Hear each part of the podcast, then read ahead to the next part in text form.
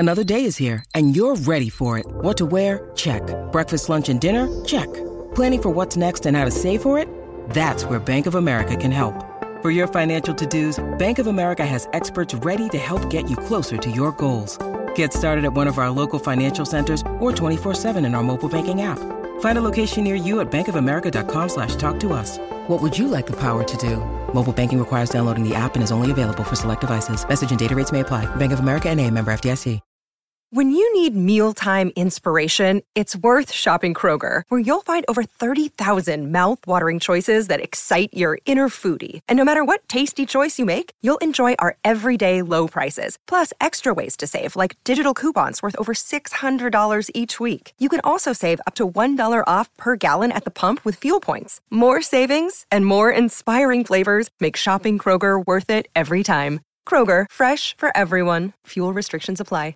Then what you realize is your capacity to tap into dopamine as a motivator, not just seeking dopamine rewards, that is infinite. And I, I can say with, with great certainty that this is how you were able to build a big company and sell it, how you've been able to build a successful podcast and sell it, how you constantly seeking, because seeking is the reward.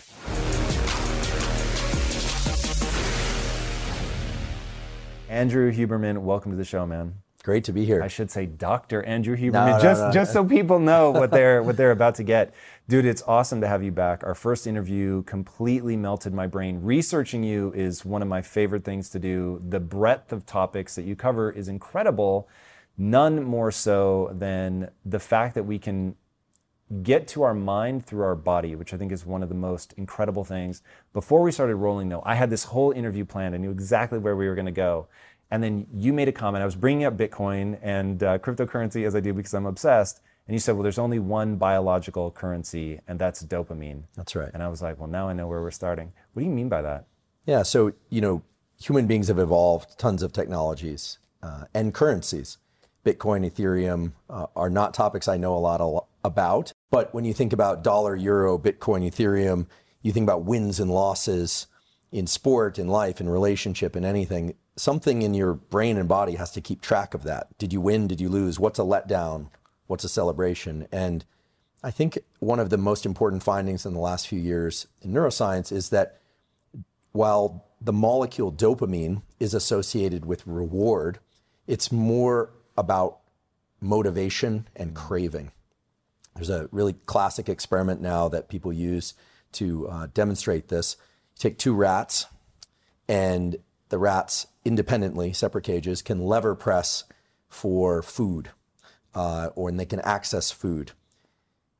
There's a little bit of dopamine that's released anytime they get some food. So we always thought that food, uh, like many other rewards, uh, like food, sex, warmth when you're cold, cool when you're too warm, is triggering the release of dopamine. But someone had the good idea to deplete dopamine in one of those animals. And then what you find is that the animal without dopamine still enjoys food, still enjoys other pleasures. So dopamine's not really involved in the enjoyment of those pleasures. It's involved in motivation, because if you make the animal have to move just one rat's length, believe it or not, to get to that lever, the animal with dopamine will work to go get that thing.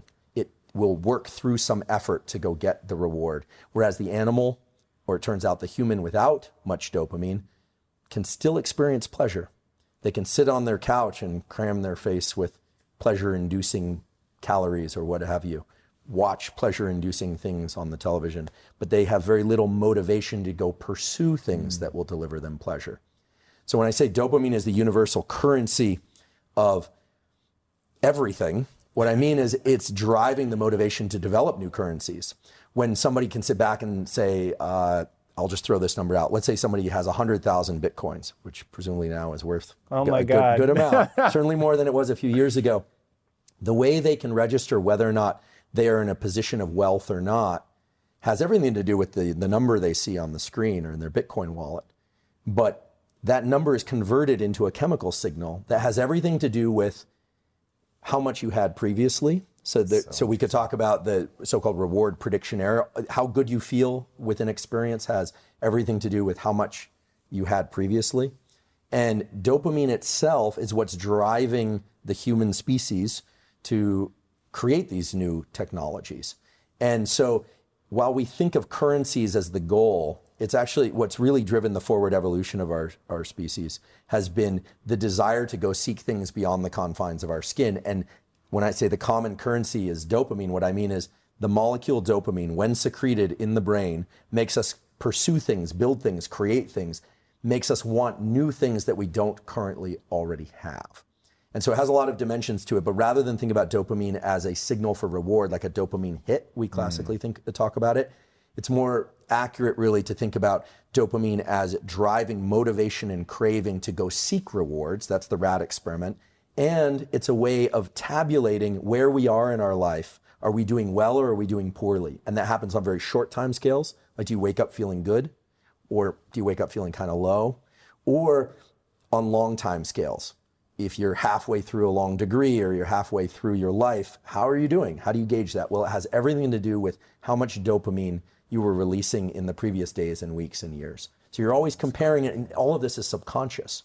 But what's cool is that once you make these processes conscious, once you understand a little bit about how dopamine is released and how it changes our perspective and our behavior, then you can actually work with it. So it's one of the um, instances where knowledge of knowledge actually turns out to be a really useful tool. Dude, that's crazy to me. So one of the things that I get hit up about all the time is people feel stuck.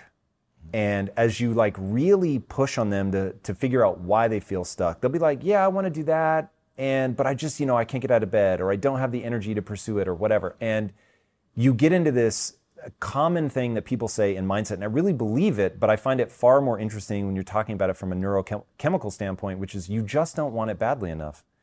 And when I think about my own life, I, I sometimes worry that I'm either more malleable than other people, or that I have a greater ability to manipulate my dopamine release or whatever, because I'm very good at building desire.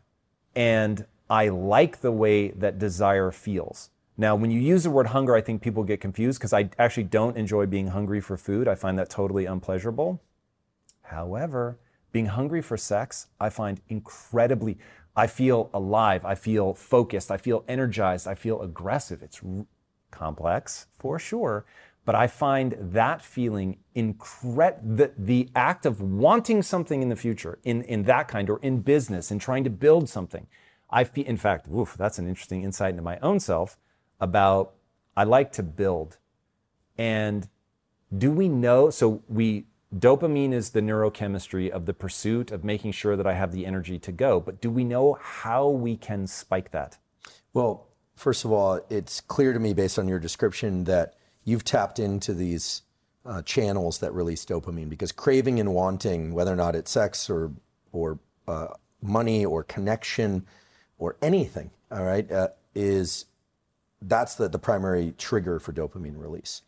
Yep. Now, sex and reproduction makes the most sense from the perspective of evolution.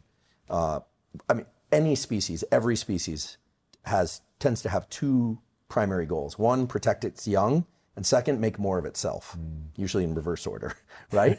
uh, so even for people that don't want children, I mean, you might not, uh, or people, of course, uh, not everyone is having sex just to reproduce, but at a primordial level, that's what those circuits are there for. So every species, in particular mammalian species, where there's a lot of parenting and caretaking of the young, tries to take make more of itself. And everything that you see, like maternal aggression, which is a powerful circuit that gets activated after uh, females of any species, in particular mammals, give birth, they will fight to the death and they gain superhuman strength in order to protect their young. That's a there's a known circuit for that in the brain that gets activated once a female has offspring. And it's robust. That's so interesting, man. Like, have you read the book, The Female Brain? I have not. Oh my God. So I just probably lost a lot of points by No, no, no. That. But you're one, it'll be super interesting because you'll know if she's on the right track from a neuroscience perspective. I remember reading the book. At the time, I thought I was going to have kids. And I remember thinking, whoa. like this book chronicles what happens to a woman's brain and how things change. And I was like, when you have kids, man, you are inviting a neurochemical change in your significant other that is going to play itself out in a very real way. Mm-hmm. And I'd be lying if I said that wasn't one of the things, one of the many things, but one of the things that I factored into not having kids. Interesting. Uh, and then the same with menopause, that it's this really dramatic sort of reorganizing might not be the right word, but that it, it has real implications in the way that the person moves, just mm-hmm. as the decline of testosterone has in men. Well, in, on, a, um, on the positive side, uh, during pregnancy, the woman's hippocampus, her brain area associated with memory and retention of information, it goes through a period in which it gets worse for certain types of information, but then achieves superior levels of working memory once the babies arrive, because there are a lot of things to manage. So this makes sense. This is true in rodents. This is true in humans. And then in terms of the uh, biology of the father, we now know that when, because typically parents have, uh, you know, it does seem like one spouse always does more than the other. Um, but even in the most uh, evenly divided households, uh, the there's usually some co-parenting of some sort, but that the father has a big increase in the hormone prolactin mm. when the mother is expecting. And the prolactin lays down body fat. It prepares for sleepless nights. For women, it it, it sparks um, the circuitry for milk letdown for, for nursing. Um, so the dad bod has a lot to do with prolactin. This is true in, in birds, in small mammals, and in humans. And this has now been, there was a paper published in Nature on, on humans specifically about this.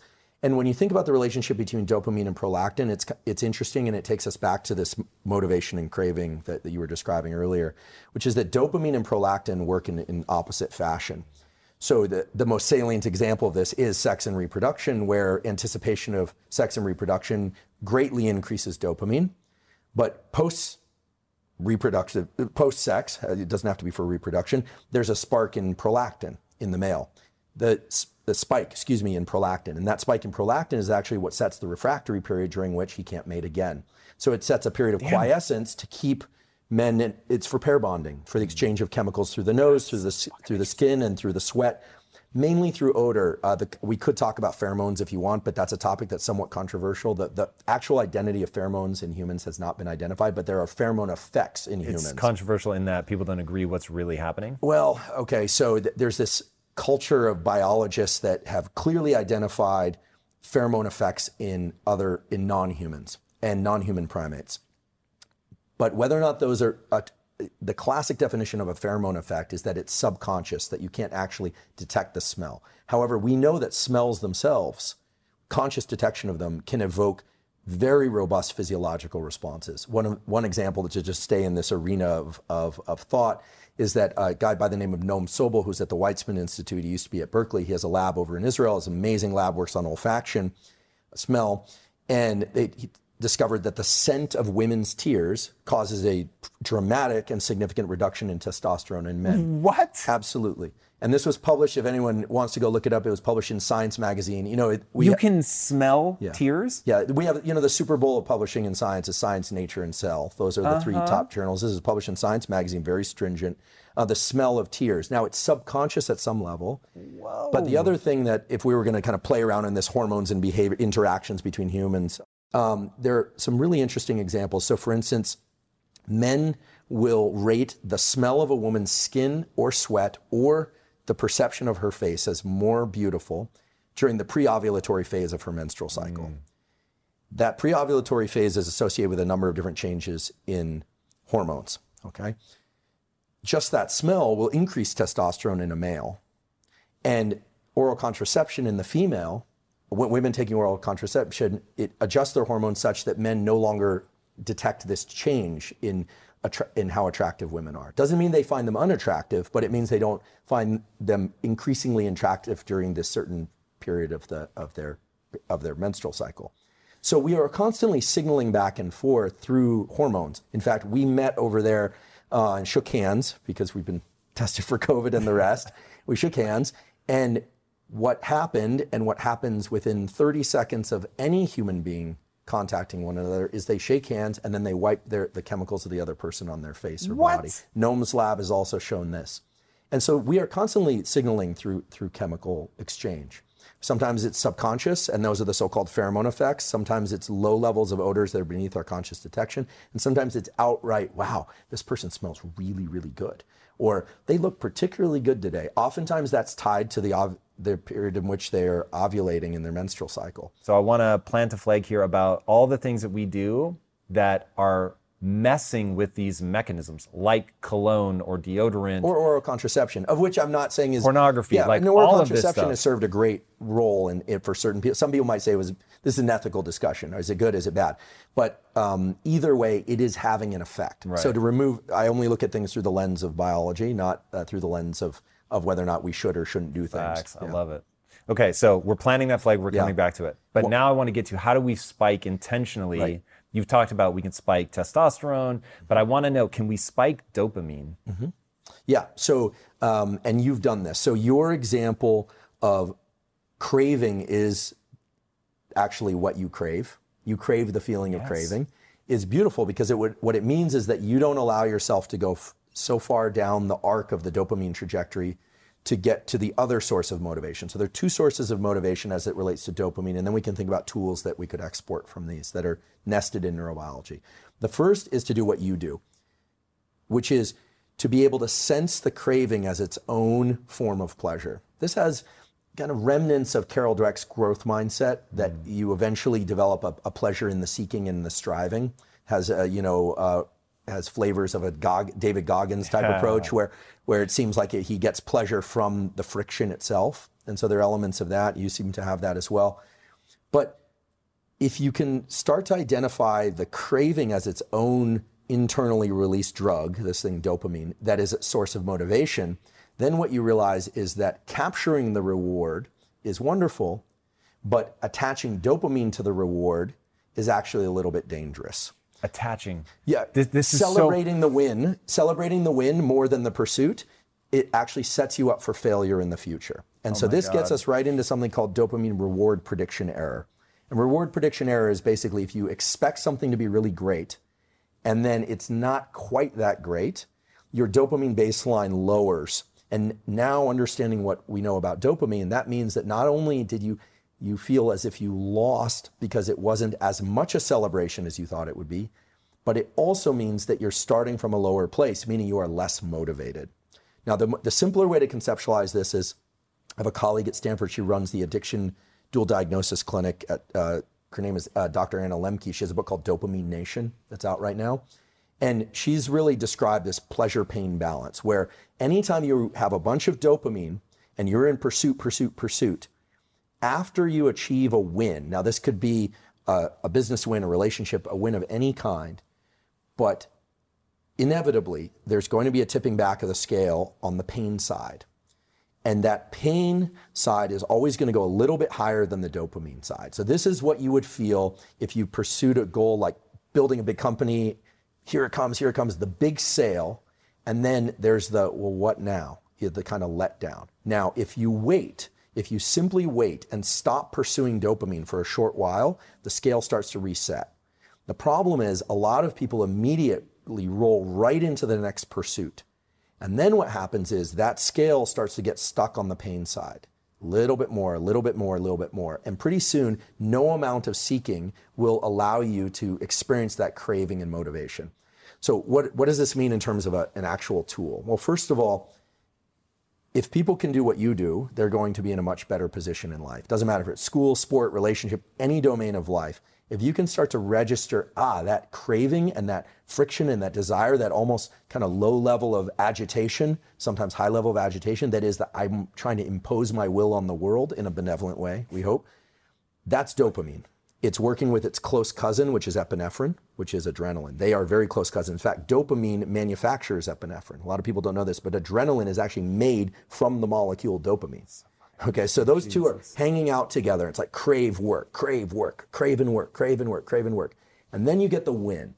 And some people allow the big peak in dopamine to be associated with the win. And smart people learn to adjust their celebration internally, right? This is all internal. You could throw the biggest party in the world, but as long as you're kind of in, laid back and looking at this, not letting yourself get manic crazy, you won't necessarily crash as hard, and pretty soon your system will reset so that you take the day, you clean up the dishes, you relax, you go, what now? I'm feeling a little low. Well, rather than going out and spiking your dopamine again, just wait. Understand that the scale will reset again. Give yourself a few days where you're going to feel a little kind of underwhelmed. Things aren't going to be as interesting. It's going to be hard to trigger that big release because you just had the, the peak. Well, if you adjust that, you relax, you understand there's always a little bit of a postpartum depression. We sometimes hear about postpartum depression. That's a clinical thing, but there's always that kind of, hmm, today's not as exciting as the previous days. What, what am I going to do with my life? But then if you let it start ratcheting up again, then what you realize is your capacity to tap into dopamine as a motivator, not just seeking dopamine rewards, that is infinite. And I, I can say with, with great certainty that this is how you were able to build a big company and sell it, how you've been able to build a successful podcast and sell it, how you're constantly seeking, because seeking is the reward. And I think for most people, we think of the reward as the finish line. And so the key is to get to the finish line, step into the end zone, but no end zone dance. It's just like, yep, and now I'm going to go do it again. That's really the key. That's, that's the key to doing it over and over. And when I see big athletes or academics or anyone or musicians and they rise and crash, it's clear they've lost the touch with the motivation evoked dopamine. And they've lost touch probably because it hasn't really been described by the neuroscience community until Anna has started talking about this stuff publicly. And I'm just kind of I'm echoing what she's beautifully said, said much better than I am, which is that you should always expect that after a bunch of pleasure, there's going to be that low, and then that craving, how do I get back to there again? And the key is you have to walk the staircase again. You don't get to do this as a square wave pull. You know, you don't get to just ascend, ascend, ascend. It's always up, down, up a little bit higher, down, up, you know, it's, that's the function. So um, I don't know if that resonates with your experience. I'm over here freaking okay. out. So you've literally just explained what I will say is the single most important loop if you want to be successful. And you used words attach, right? You you had another one, which was about your, ta- I forget the exact word, but you're taking, you're inserting yourself consciously into the process. Because what I learned very early on, and I'm so grateful, in the same way that you are grateful that your upbringing wasn't perfect, but it ended up giving you uh, a frame of reference and insights that have propelled you forward, I'm very grateful that I spent a decade just trying to get rich. That was the stated mission. I would say it every day. Like, I'm here to get rich. I show up to work to get rich. It's about getting rich, rich, rich, rich, rich. And it didn't work. And so, and my wife pulls me aside and she's like, you're now damaging the marriage. Like, you're just so fiendishly focused on the goal that there's nothing as integrated in your life. You're doing something you hate for an end state that may never come.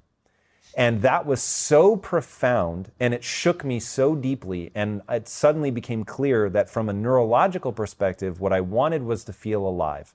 And once I put everything in the pursuit, I'm just interested in, can I show up every day and sincerely pursue this thing, which I may never get, but I'm going to honor myself, celebrate myself, big up myself, as the Brits would say, for just showing up today and actually trying to make it happen.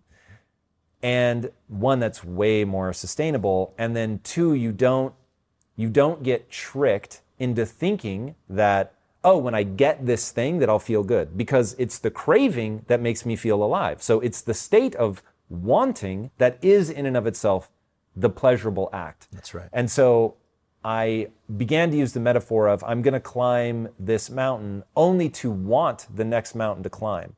And once I knew that, well, then you have to be totally comfortable dropping back down and starting all over. Now, the interesting thing, and I don't know if I'm fooling myself or if I have so integrated that trick, but the come down isn't hard for me. Mm-hmm. So I, I think my last day at Quest was a Monday, and Tuesday I started Impact Theory. And so that went from, I had three thousand employees, your position matters, you get a lot of deference, uh, you've got a privileged parking space. You know what I mean? Like, there's there's a lot sure. of things that go into it. And, but I didn't, none of like my reward system was tied to that. So it was very easy for me to start the next day with, there was only seven of us and no one had time for any deference of any kind. And I went from having an E A, which you can't imagine how amazing that is, to not, and you're doing everything for yourself again. But that wasn't a painful thing because I was so focused on, all right, cool, this is step one again. And now can can we repeat? Well, it helps if you can expect that there will be a little bit of a dip post-win or post-whatever. Um, that's helpful. There's always a refractory period of any kind, so to speak. Uh, if you expect it, that's great because you eliminate the, the downside of the reward prediction error. Reward prediction error can also be um, conceptualized as, I tell you we're going to go to this restaurant, I keep building up the food, building up the food. I actually raise the expectation and the requirement that that food be really spectacular. Better off I just tell you it's going to be pretty good and then you're wowed by it, right? Because if your dopamine was higher in anticipation than the actual food evoked, well, then it makes sense why it would. You're always integrating over the dopamine release you had previously. Now, there are a couple of things that you said in there that I want to uh, highlight, which I find so interesting, uh, and we can get a little bit um, Eastern philosophy, mystical here, but tie it back to some real neuroscience, which is, you said, you know, that's the juice. The motivation is the juice. You know, the if you look at Eastern philosophy and they talk about chi, you know, and this, you know, what is that? I I, I wager that is dopamine. The desire to pursue things and to create more of oneself and uh, as a species, whether or not you decide to have kids or not, those circuits all use the one universal currency, dopamine, of wanting more things that are outside the confines of your skin. And that's what's driven forward evolution of individuals and families and cultures and our, our species as, as a whole. And again, the circuitry's been there for many, many tens, if not hundreds of thousands of years. And so it's and it's highly conserved. And so what that means is that it doesn't matter if it's Bitcoin or Ethereum. It doesn't matter if it's putting rockets on other planets. It doesn't matter if it's building the first automobile. It's the same currency. So understanding those cycles is really key. The other thing is the element of pain. I think that understanding that pain and pleasure are in this really dynamic balance can also help us, which in the following way. Any pain that you feel, the longer day, the less sleep, the, the kind of agony that things aren't working, that power outlet doesn't work, or the internet is slow, whatever it is, the amount of pleasure that you will eventually experience is directly rela- related, excuse me, to how much pain you experience. So we know this from actually what nowadays would be considered quite barbaric and unethical experiments where they would give people electrical shocks and they would measure their response. And then they say, we're going to increase it, we're going to increase it. Eventually, they get to the point where a slight a shock that was previously very painful actually evokes a sense of pleasure. Now, you couldn't do these experiments anymore. These are not the experiments I do in my lab. These are older experiments.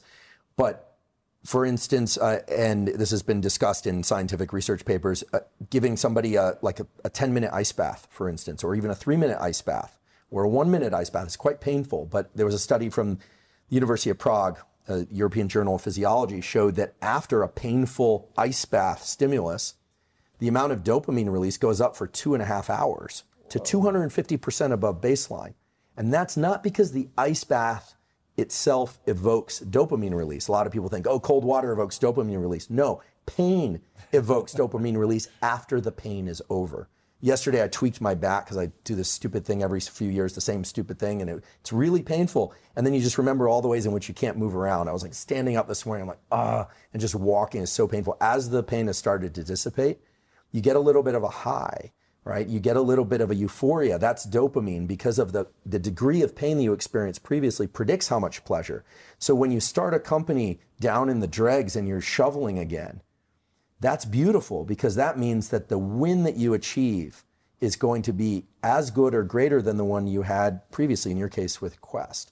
And so we go back to this example of the person that's not motivated, that can't get off the couch, that doesn't want to do anything. Well, this is the problem. We remember the rat experiment? Mm. They are effectively the rat with no dopamine, but they can still achieve some sense of pleasure by consuming excess calories, by consuming social media. And look, I'm not judging. I do this stuff too, right? Scrolling social media. If you've ever scrolled social media and you're like, I don't even know why I'm doing this. It doesn't really feel that good. And I can remember a time where you'd see something that was just so cool, or you'd see something online. I remember this when TED Talks first came out. I was like, this is amazing. Mm. These are some, you know, at least some of them are really smart people sharing really cool insights. And then now that there are like a gazillion TED Talks, I remember spending a winter in my office at when I was a junior professor, cleaning my office finally, and binging TED Talks in the background, thinking this is a good use of my time. Pretty soon, they all sucked to me. I was like, this isn't good. So what you need to do is stop watching TED Talks for a while, wait, and then they become interesting again. And that's this pain-pleasure balance. And so for people that aren't feeling motivated, the problem is they're not motivated, but they're getting just enough or excess sustenance. So they're getting the little mild hits of opioid. It becomes an opioid system. Oh. And if you think about the opioid drugs as opposed to dopam- dopaminergic drugs, dopaminergic drugs make people rabid for everything. You know, drugs of abuse like cocaine and amphetamine make people incredibly outward directed, right? They hardly notice anything except what they want more of, more, more, more, more, more. It's very, it's bad because those drugs trigger so much dopamine release that they become the reward. It's very circular. The, only the drug can give that much dopamine. Nothing they could pursue would give them as much dopamine as the drug itself. Mm. So there's that, and then there's the kind of opioid-like effects of constantly indulging oneself with social media or with video games or with uh, with food or with anything to the point where it no longer evokes the motivation and craving. And this is really the new evolution of the understanding of, of dopamine in, neuro, in neuroscience, which is that dopamine itself is not the reward. It's the build-up to the reward. And the reward has more of a kind of opioid bliss-like property, which itself is not bad if it's endogenous, it's released from within. But when we can just sit there like the like the rat with no dopamine, gorging ourselves with pleasures, so to speak, what you end up with is somebody that feels really unmotivated, and those pleasures no longer work to tickle those feel-good circuits. And so there's no reason for them to go out and pursue anything. And that's a pretty dark picture. So the, the keys are to pursue rewards, but understand that the pursuit is actually the reward if you want to have repeated wins, okay? You, the celebration has to be less than the pursuit. And that's hard for some people to do. They, you know, they, it's got to be that your celebration is slightly less dopaminergic. It can be very reflective. You can be in gratitude. Those are other neurotransmitter systems, but you don't want to be on that high as you celebrate the win. You want to be trickling out your dopamine regularly until you pursue things. And then just understand there will always be a crash of pain. And the more pain you experience, the more dopamine you can achieve if you get back on the avenue of pursuit. Yeah, this gets into unintended consequences of modernity. And so we're living through this time where we, you know, going back to that flag that we planted of these unintended consequences of, oh, I can make myself smell good. Oh, I can, you know, watch the coolest video. Oh, like TikTok. Dude, I don't have an addictive personality. That's the first thing where I'll lose an hour and be like, what the fuck did right. I just do? Well, that's the, the problem is not pleasures. The problem is that pleasure experienced without prior requirement for pursuit yes. is terrible for us. It's terrible for us as individuals. It's terrible for us as, as groups. And I, I have great confidence in the human species to work this out. But we are finding now, and we are going to increasingly find, that those who will be successful, young or old, are going to be those people who can create their own internal buffers. They're going to be able to control their relationship to pleasures because the proximity to pleasures and their availability is the problem. If you look at the increase in uh, use of uh, drugs of abuse or prescription medication, which at least at the first pass deliver pleasure, pain relief, the whole issue with the opioid crisis and, and dopaminergic drugs like Ritalin, Adderall, you know, there is sometimes is a clinical need, but tons of people are taking those recreationally now or to study. Huge dopamine increases are what those cause. That is a problem. That's a serious problem because it creates a cycle where you you need more of that specific thing. I always say addiction is a progressive narrowing of the things that bring you pleasure. God, that's such a good definition. And, you know, and I don't like to comment too much on enlightenment because, you know, I don't really know what that is as a neurobiologist, but a good life, we could say, is a progressive expansion of the things that bring you pleasure. And even better, is a good life is a progressive expansion of the things that bring you pleasure and includes pleasure through motivation and hard work. And understanding this pain-pleasure balance whereby if you experience pain and you can continue to be in that friction and, and exert effort, the rewards are that much greater when they arrive. And so I think that if you look at any drug of abuse or any situation where somebody isn't motivated or thinks that, now they may have clinically diagnosed attention deficit hyperactivity disorder, but a lot of what people think is A D H D, it turns out, is people just over-consuming dopamine from various sources. And then, and also the context within a, a TikTok feed is, the context switch is insane. The brain has never seen, first of all, this is the first time in human evolution that we wrote with our thumbs, but that's a pretty benign shift. And then the other shift is normally you walk from one room to another, or from a field into the trees, or from a hut into, or a house, or whatever it is. But now you can get ten thousand context switches in that thirty minutes of scrolling on Instagram or TikTok. And so it's all about self-regulation. We are going to select for the people that can self-regulate. And so then people say, well, how do you self-regulate? How do kids self-regulate? Well, this is my hope. And one of the reasons I've gotten excited about public education and teaching neuroscience is that this is a place where knowledge of knowledge actually can allow oneself to intervene. When you think, I'm feeling low, I don't feel good, nothing really feels like good. Am I depressed? Maybe. But maybe you're just, you've saturated the dopamine circuits. You're now in the pain part of things. What do you do? Well, you have to stop. You need, you need to replenish dopamine. You need to stop engaging with this behavior, and then your pleasure for it will come back. But you have to constantly control the hinge. It's not just about being back and forth on the seesaw. You have to make sure the hinge doesn't get stuck in pain or in pleasure. So it's a it's a dynamic process being a, a human being. It's not easy. And remember, these circuits didn't evolve for this purpose. They, they evolved primarily for making more of ourselves. That's why they're so closely tied to the reproductive circuits. And that's why it was interesting and very relevant that you said that your desire to have sex with your wife is one of the most powerful feelings. And it kind of, as a from a neurochemical perspective, it wicks out into all these other pursuits, right? Mm-hmm. Those other pursuits aren't about sex per se, but it's the same molecule. So the feeling is the same. It's just that some people, for some people, the amplitude of that dopamine sig- signal for craving sex is very high. For some people, that's lower, and it's higher for um, video games. You know, whatever you lean into and and you think about often in th- these pursuits will start to reshape these circuits, because these dopaminergic circuits are tied to everything. Uh, you know, there are examples of people getting addicted to the most incredible things. There are also examples of people getting very good but not addicted to chess, for instance. It's all the same general set of mechanisms. Yeah, you talked earlier about um, the the knowledge of knowledge. And that was the big breakthrough for me at the darkest period of my life. I happened to grab a book. We talked about this briefly in our first interview. I happened to grab a book that talked about neuroplasticity, and they were hypothesizing maybe this is a thing. And that gave me hope, because I could imagine what was going on in my brain. And once I can visualize it, then I feel like I can insert myself into it. It's why I've gotten so interested in health, why I'm so interested in neuroscience. Is for me, if I were sliding towards depression, I would do exactly what you're saying. I would assess that and be like, okay, wait a second. I know that I can insert conscious control. I know that this is a biological experience. And I'm I'm obsessed with that idea that you're having a biological experience. And to me, like, there's some people that see the way the magic trick is done and it loses the magic. Then for other people, it's like you see that it's, this is somebody that's spent thirty thousand hours learning how to move their hands so that you don't notice that they just move the coin, you know, from this hand to this hand. It's, it blows me away. I, lo- I love magic. Uh, before the pandemic, a, a friend took me up to the Magic Castle here in Hollywood, and there's some incredible stuff going on. Magic is actually really cool. We could, uh, just as a, uh, from a neuroscience perspective, magic, it's all about um, creating gaps in your perception. That's obvious, right? And when that happens, because the, the brain is so accustomed to the laws of physics, like objects fall down, not up, et cetera, mm-hmm. when that happens, it clearly triggers the surprise circuitry. And that itself, that feeling of delight and surprise, is absolutely tied also to these dopamine, dopamine circuits. It's interesting, though, that that doesn't send us into, like, terror.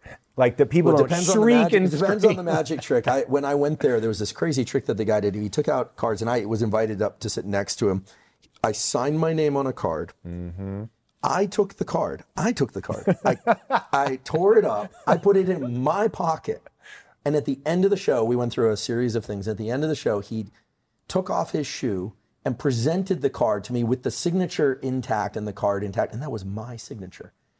So he cr- clearly created gaps of perception. Um, but at some point as adults, I think as long as we know the context is right, then we can we can do this. One thing about dopamine that I just want to make sure I Uh, mentioned, and it, based on something you said earlier, is that one interesting question about the brain is, we, is just asking the question, you know, how do we segment time? How do we? How do you know that this podcast has obviously has a beginning and a middle and an end, but you know, how do we segment time? And so there have been some beautiful experiments done recently showing that, uh, for instance, if you're watching a, a sports game, regardless of whether or not your team scores, like let's say basketball goes down court, let's say they miss the three-pointer and then the, you know, it's a close game, there's a little blip of dopamine that says that was one segment of time. Hmm. And so dopamine is a big way in which we segment time. The other way are blinks, believe it or not. What? Yeah, that every time we blink, this is a paper published in Current Biology, every time we blink, we reset our perception of that time. That one I understand more, I guess, than yep. the dopamine. Why would dopamine be involved in time? Perfect question. Turns out that the frequency of blinking is set by the level baseline level of dopamine what? in the brain. Yes. So when people are wide-eyed with excitement and they're and they're just they're not blinking very often, or if someone is on a drug that kicks out a lot of dopamine, mm. they hardly ever blink, their pupils are huge, they are they are actually not segmenting time in the normal fashion. Whoa. And so much of your life in retrospect is segmented by those peaks in dopamine. They those mark key events in your life. When you met your wife, uh, there, there are, all the segments of your life are, are noted by peaks in dopamine or the way that you happen to conceptualize dopamine. And so also people who are depressed are often very focused on the past. They ruminate, naturally they default to ruminating on the past. When you adjust people's dopamine levels to healthy levels, they start becoming more forward thinking and more present. And so there's this relationship between blinking and time perception, dopamine and blinking. How you conceptualize time has a lot to do with these peaks in dopamine and when they occur. And this is a big deal because we're, you know, twenty twenty was a rough year for most people. twenty twenty-one's feeling a little better, but we don't really know where we are in this whole arc of everything that's happening. There's a lot of uncertainty. Yeah. The dopamine peaks and the frequency of those dopamine peaks have everything to do with how we carve up our experience of time. And anyone who spent a lot of time in deep meditation starts to develop a kind of intuitive internal representation of the fact that time is very fluid in this way. And when we say time is fluid, what we mean is the secretion of dopamine in these pulses is very fluid. They are under control of our of what's happening externally, but also how you conceptualize your life. Like, where are you in your life? Are you, you know, hopefully we'll, if David Sinclair has his way, and hopefully he will, we will all live to be, you know, more than one hundred years old, hopefully in good vitality. So this is the more esoteric aspect of dopamine. Real fast, before we move off the time thing, yeah. let me ask you. So there was a period in my life, I'll peg it at about two years, where for whatever reason, I, it could have been six hours since I last looked at a clock, I would be within three minutes of what time it was. Mm. And my wife found it hilarious, and so she'd be like, what time is it? And I'm like, oh, it's four fifty-eight. It's she'd like look at it. Dundee, just it was so weird that it like made my radar, is like, oh my God, I have like this special power. Mm-hmm. And then it went away.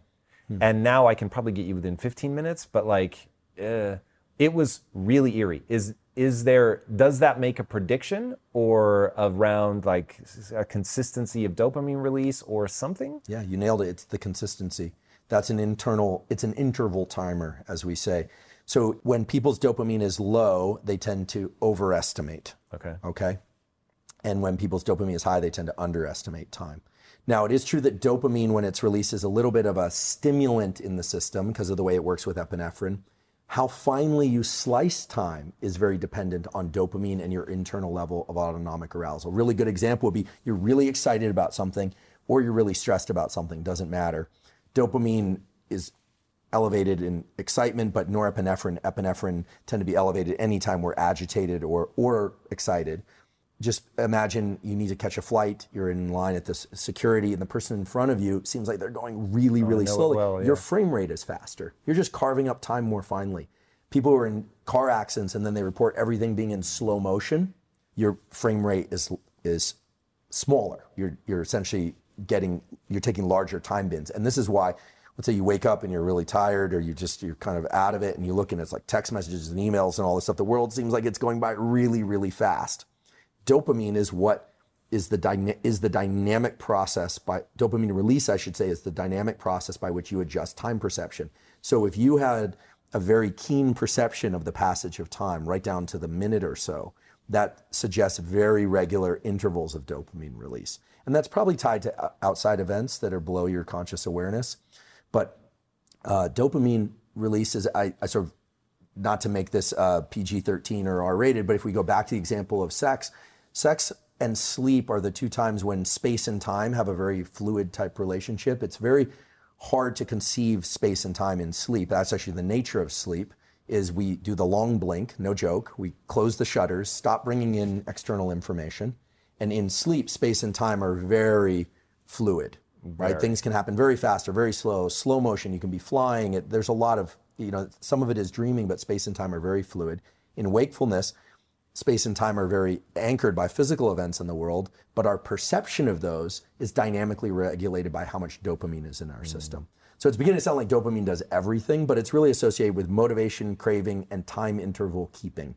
And so I would be willing to bet that your pulses of dopamine were very regular, just like drops. Plop, plop, plop. So interesting. So we do a lot of things. Who knows what I was doing at that period, if it had to do anything, just that I'm getting older and so it starts to disrupt itself, who knows? But what are some things? So one thing I've heard you talk about, which I find really interesting, when I think about all the things that we're doing that are disrupting things, all these unintended consequences of modern behavior, I am truly glad that cell phones, the internet, and pornography did not exist when I was younger, because I don't know if at fourteen I could have been disciplined enough if I had access to that. Mm-hmm.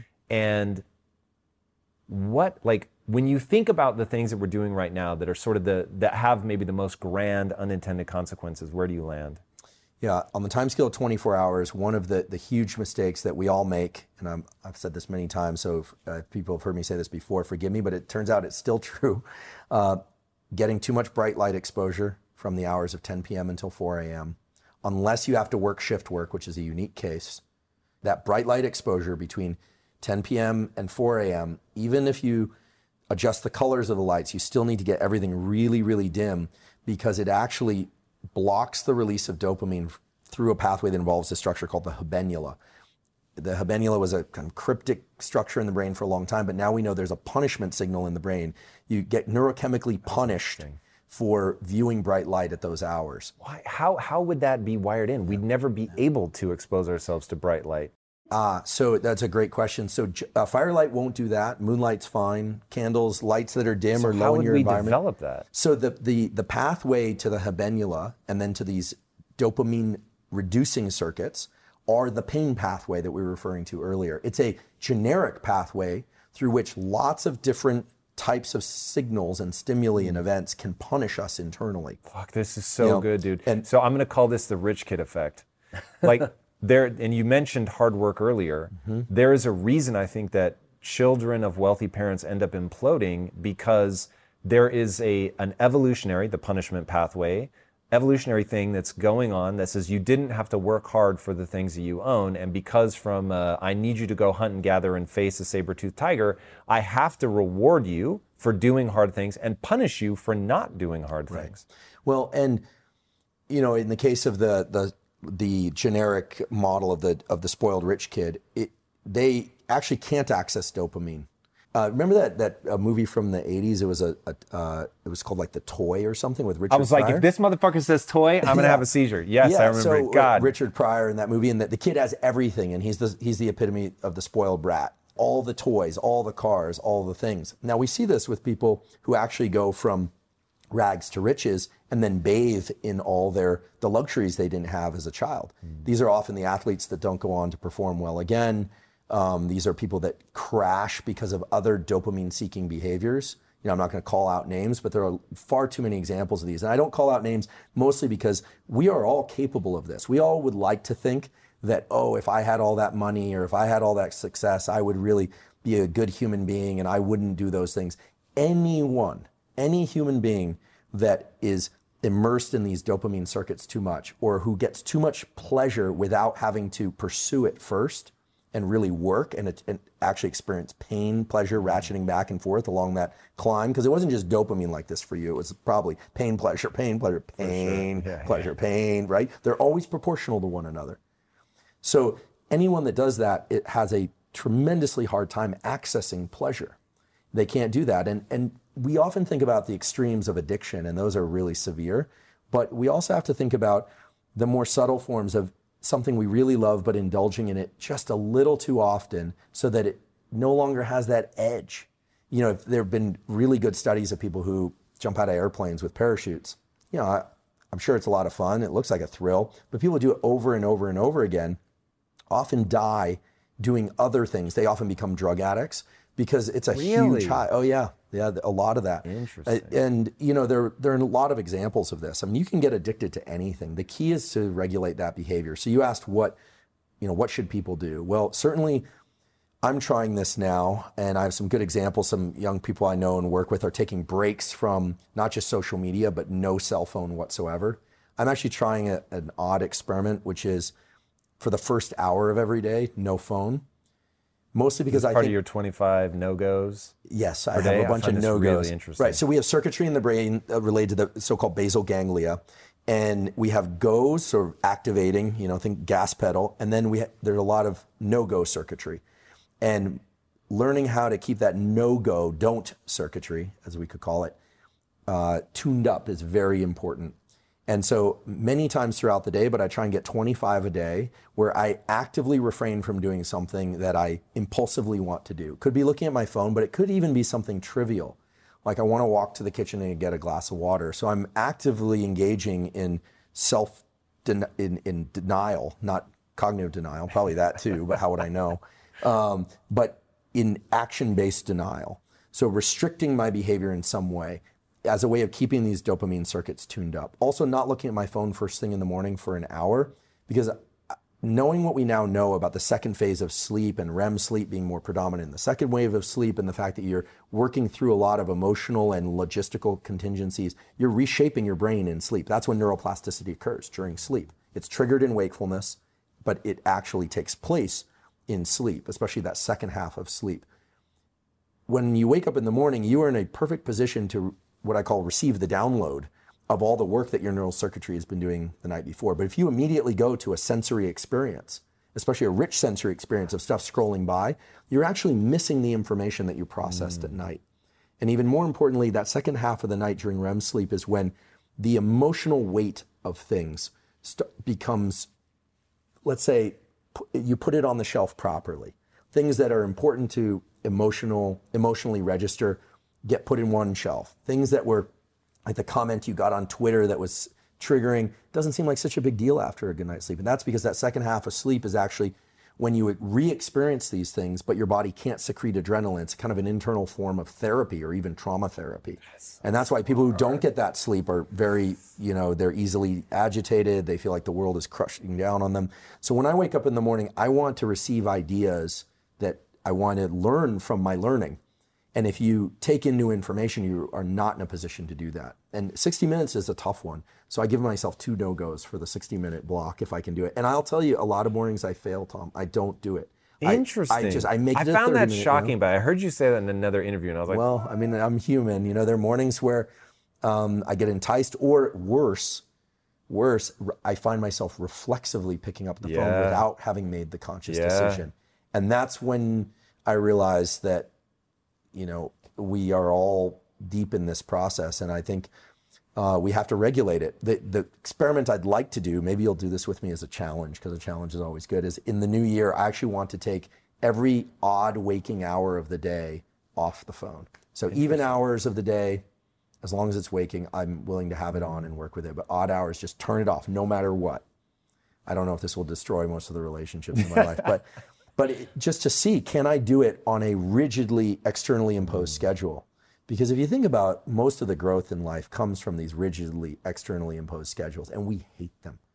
But they are where we learn restraint. Dude, this is so important. I don't know if I hate them anymore. So people will often ask, like, how I do this, that, or the other, whatever it is. Like, Tom, how do you, um, so I work ninety-three hours a week. That's like my average. That's your average. So, Tom, why do you work ninety-three hours every week? And the answer is because ninety-three are joyful and ninety-four wouldn't.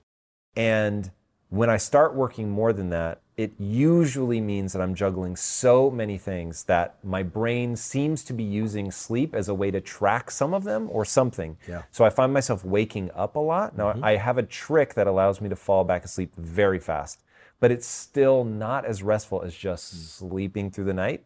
What's the trick, if you don't mind me interrupting? I don't at all. So I have two pairs of AirPod headphones, mm-hmm. and I put them in, and I put them on a, a, a fiction book, and I turn the volume down such that if I don't put a little bit of pressure on my ear, I can't make out what they're saying. Mm. So as soon as I drift off, the pressure releases, And I can still hear that noise is being made, but I can't track it. And so I'm usually out probably in about three minutes. Wow. That that changed my life mm-hmm. in terms of when I get stressed, I can still yeah. fall back asleep. Such a great skill. And just reflecting on what you use, that murmur in the background and this kind of low level, I can't quite detect it, is actually the way that your brain detects things as you're falling asleep. So I wonder if you've triggered your circuit to run in reverse where you actually can That's send yourself back under. What what it makes me think is that I can't process the problems and listen to a story at the same time. And so my brain clicks over into story mode and it's like, oh, we're digesting this story. I, I'm getting input. Yeah. So because I'm getting input, because it's story, my brain lets go of I have to solve problems. Mm. And then that allows me to fall right back asleep. That's great. Such a great skill. And waking up in the middle of the night from time to time to use the bathroom is, is actually quite normal. Um, and some people are really obsessed by the fact, oh no, I woke up, and then they get triggered. But I learned this last year um, that the peak in our alertness is actually about ninety minutes before our natural bedtime. And a lot of people, they, you know, they reach the point in the evening where they're ready to go to sleep, and then they feel all this, you know, excitement and surge of energy, and they think, oh no, I'm not gonna be able to fall asleep. But that's actually a natural surge that's followed by a dip. Mm. A lot of people also have the trouble of waking up in the middle of the night and wondering why they can't fall back asleep. This is dreadfully hard for a lot of people. I struggled that for years. Yeah, and one of the solutions is to go to bed earlier, because it means that your melatonin is starting to get released early in the evening. And so we all have the natural ability to push to stay late, stay up later, if we really need to. This has obvious adaptive utility. But some people by, who should go to bed, quote unquote, should go to bed at nine or ten p.m., they're pushing to eleven or twelve, and then their melatonin signal is starting to drop off. Now they can't fall asleep, or they're waking up at two or three in the morning and they're they're in trouble. But it sounds like you've hit the right schedule. ninety-three hours is an impressive output. Um, yeah, that's a lot of years of making an obscene yeah. amount of mistakes. And to close the loop on, so people, how do you accomplish X, Y, Z? And the answer is partly rules. So you have to be obsessed with your goal, right? Mm-hmm. So for me, that's all obsessions start with a goal. What do you want? Is that thing exciting and honorable? Assuming it's exciting and honorable, there's ways to like create feedback loops, which is largely what we've been talking about today, about attaching the dopaminergic response mm-hmm. specifically to the pursuit of that thing rather than the having it. And by to, because I'm so excited and because I so believe in the reality of my goals that I actually could have them and that having them would be awesome, I can create rules in my life. And then I really stick to those rules. So once, I'm very careful about what rules I put in place, because I have to believe that they will actually lead me to this goal that's really exciting for me. But if I believe it, then I can put them in. And then also, part of my identity is that I'm the type of person that when I set a rule, I follow it. So I can create this loop of like feeling good about myself mm-hmm. and the thing that I'm pursuing, but it really works. And I'm shocked how few people have the kind of rule that you're talking about in the new year to say, hey, I'm only gonna do odd hours, there's no phone. Yeah, well, and like I said, I'm not perfect. I'm not as disciplined as you are about my no-goes. I try. I actually find that tabulating is, is kind of fun. Mm. Um, it's also fun to get really triggering comments and and to not close the dopamine loop for them. I think if people understood um, the dopamine reward prediction error, that we could end all the um, amplifying comment battles online. Because what happens is if someone takes a, a jab at you of any kind, there's actually an open dopamine loop waiting for you to respond. And any response actually gives them that that dopamine response of success. It's a little bit of a, it's like scoring a three-pointer. And the no response actually drops their dopamine below baseline. And that's its own form of retaliation. And I have to be careful because I don't want to encourage people to retaliate. But any anything that short circuits the kind of madness of getting pulled into some online battle that's totally meaningless, it's taking people away from other powerful, good things that they could do in the world. You know, it, we've been talking mainly about dopamine and its scheduling and about the fact that it can be attached to anything. I think many people find it hard to subjectively attach dopamine to something they don't want to do. This is something that uh, if we had spoken a year ago, I would have, I, my answer would have been a little bit different to the question of how do you get motivated? Well, one way to do that is if you are good at subjectively attaching dopamine to the pursuit, just knowing, okay, I really am hungry for this. I'm just, I'm going to tell myself that, you know, making, you know, making it one percent of the way is a success, and I'm going to keep going, and I'm going to keep ratcheting on. And that's great if you can do that. But for people that can't do that, understanding this relationship with the pe- pleasure-pain balance can be more powerful. Just understanding the more friction and pain that you experience, the greater the dopamine reward you will get later, and that serves as its own amplifier of the whole process of pursuing more dopamine.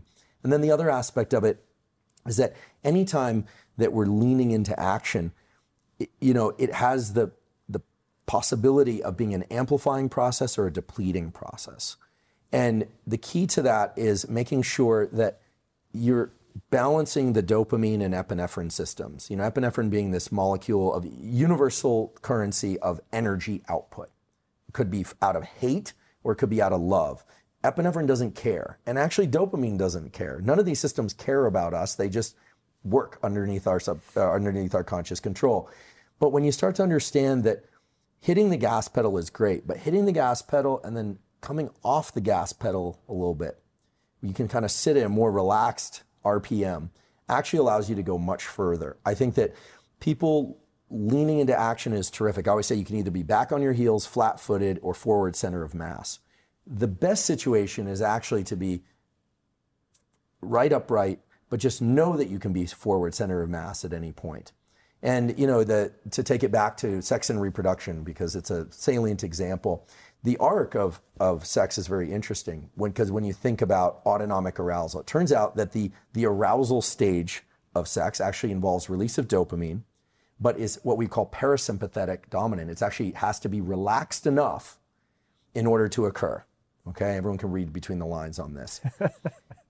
Orgasm is actually a, I don't want to say full-blown, it's a, it's a, it is a sympathetic nervous system-driven response. It's identical to the stress system. It's driven by the same neural circuits as stress. That's so weird. And then what comes afterward? The parasympathetic system goes mm. back up again. It's that deep relaxation. So why do I say this? Not to talk about uh, sex to be, you know, to, to to serve as a highlighter, but rather our species arrived here because of this dance between arousal and relaxation, arousal and relaxation. And one thing we can say for sure about every human being that's alive now is that their parents, at least once, mastered this dance mm. of relaxed, but not, and excited, but not too excited, then really excited, and then relaxed. That dance was mastered by all of our parents, and that's what delivered us here to some extent. And so I, what this means is that all the neural circuits, from the ones that led to our conception to the ones that lead to us pursuing goals, have this balance. It's almost like a like a seesaw, right? There's activation and calm, activation and calm. And it's that dynamic process that's important to master in every endeavor. So we use sex as an example, but in pursuit of goals, you have to learn how to pursue short-term goals and like the goals within the day, make a cup of coffee, and goal and long-term goals. And when I said dopamine is what's setting the your time perception, it's an interval timer. What you're saying is, it's like the two marshmallow experiment done at Stanford, def- defer the dopamine, and actually, if you can, turn the waiting into the dopamine, and then you can extend out the reward for, you know, waiting for the second marshmallow fifteen minutes later, et cetera, et cetera. And there are many, many examples of this in the psychology and, and neuroscience literature. And I would say finally, in twenty twenty, we finally as a field got a clear idea of how dopamine is really working. Because before it was all about work, dopamine hit, mm. right? Sex gives you a dopamine hit. The internet gives you a dopamine hit. What we didn't realize is that repeated engagement with these things leads to dopamine depletion, and that the pain and pleasure balance is always at work. Dude, that's so brilliant. Dude, one, the Huberman Lab is amazing on YouTube. Thank People you. Need to check that shit out. And your Instagram page is also amazing. Where do you want people to follow you at? Yeah, so, well, thanks um, for those kind words. Um, yeah, so I mean I, them so aggressively, I know, I, I'll bite you. Through the camera to let people know how seriously I mean that. Thank you. Yeah, so I, I have an Instagram page. It's Huberman Lab, and there I teach neuroscience in anywhere from one minute to, you know, five-minute tidbits, and a lot of actionable tools that relate to all sorts of things, sleep and motivation, et cetera. And then the Huberman Lab podcast is Apple, Spotify, and we're, we have a YouTube channel for people who want to watch and listen to it. And there... It's a little bit different than most podcasts because I will do four episodes all on one general theme, like food and the brain. Um, and these are long, uh, hour to two hour long lectures where I just kind of blab on and on myself, but they're all timestamped so people can get information there. And it's tools and science. And then we have great guests on who are expert in their fields, people like Anna Lemke, um, luminaries in the field, Matt Walker, folks of that sort, David Sinclair. Robert Sapolsky, who I've been Bob stalking Sapolsky. for four years, oh, and yeah. he keeps turning me down. We can work yeah. on that. No, there's a, there's a, there's a, there's a trick.